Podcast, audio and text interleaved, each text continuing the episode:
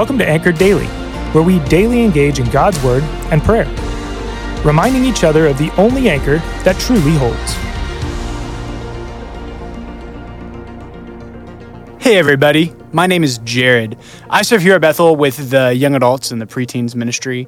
And today we are going to be talking about Exodus chapter 29. Um, but I want to start by asking you a question.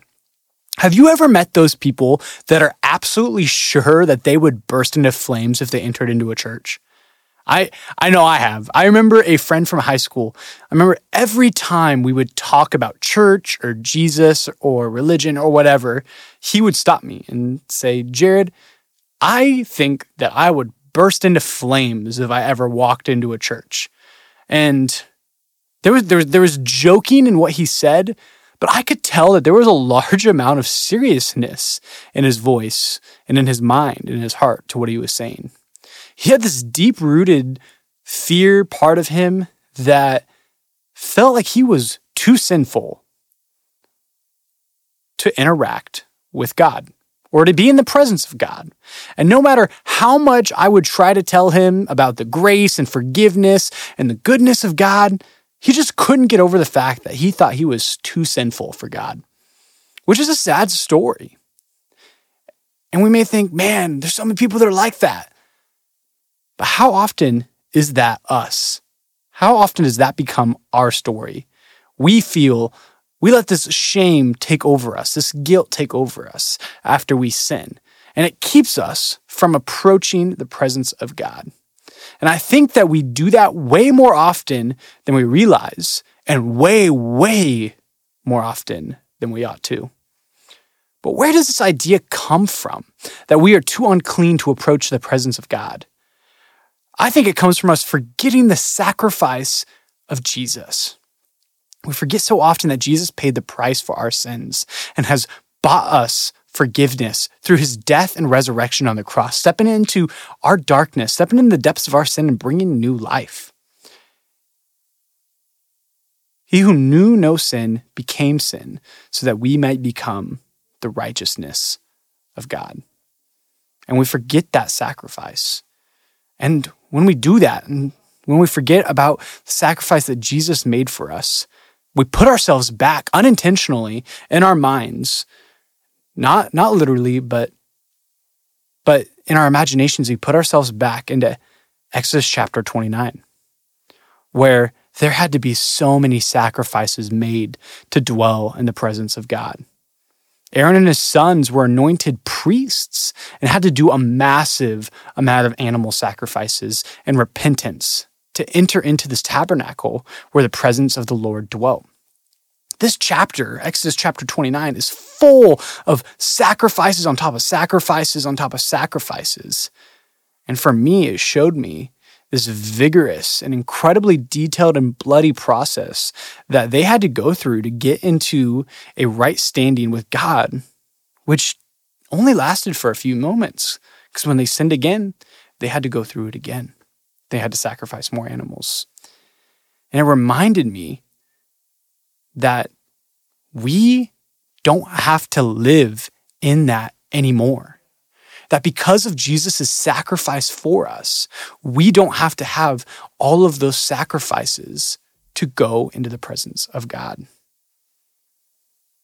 But as we look at this time period, I think that my friend would have been right to be terrified to enter into the presence of God.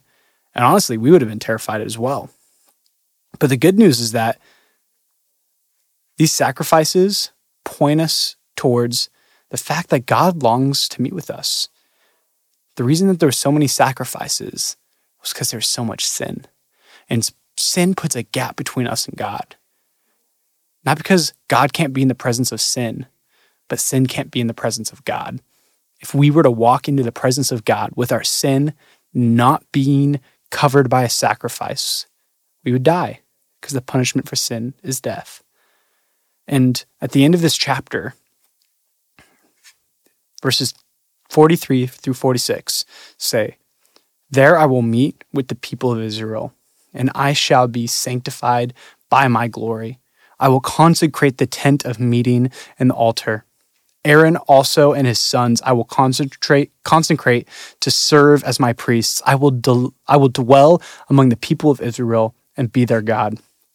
And they shall know that I am the Lord their God, who brought them out of the land of Egypt, that I might dwell among them. I am the Lord their God.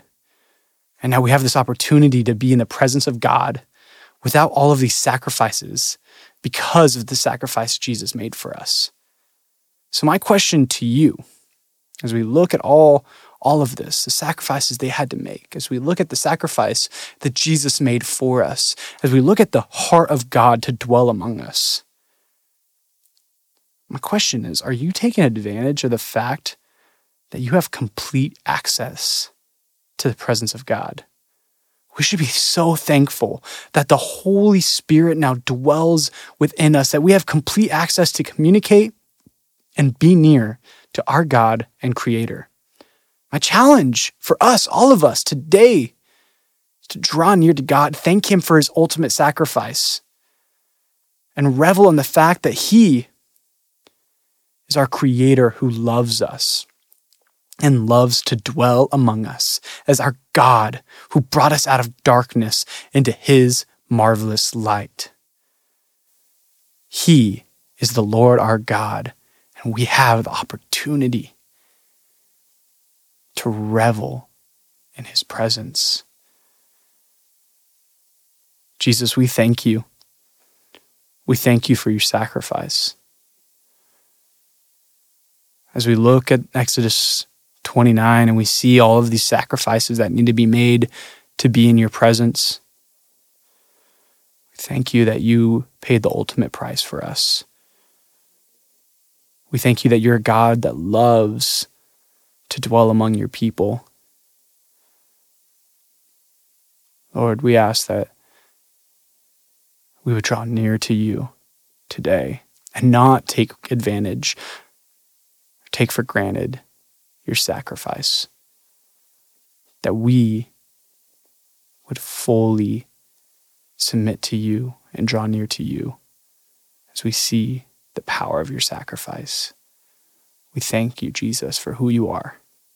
In your name, amen. Thanks for joining us today. Listen in tomorrow as we continue to encourage one another to be anchored, steadfast, and secure in Jesus. If you haven't already subscribed, please do so because we'd love to continue to dive into God's Word with you. We'd also like the chance to connect further with you. If you go to bethel.ch, You'll see all sorts of ways to connect, serve, and worship with our church body. Finally, please consider sharing this podcast with your friends by word of mouth or on social media. Have a blessed rest of your day.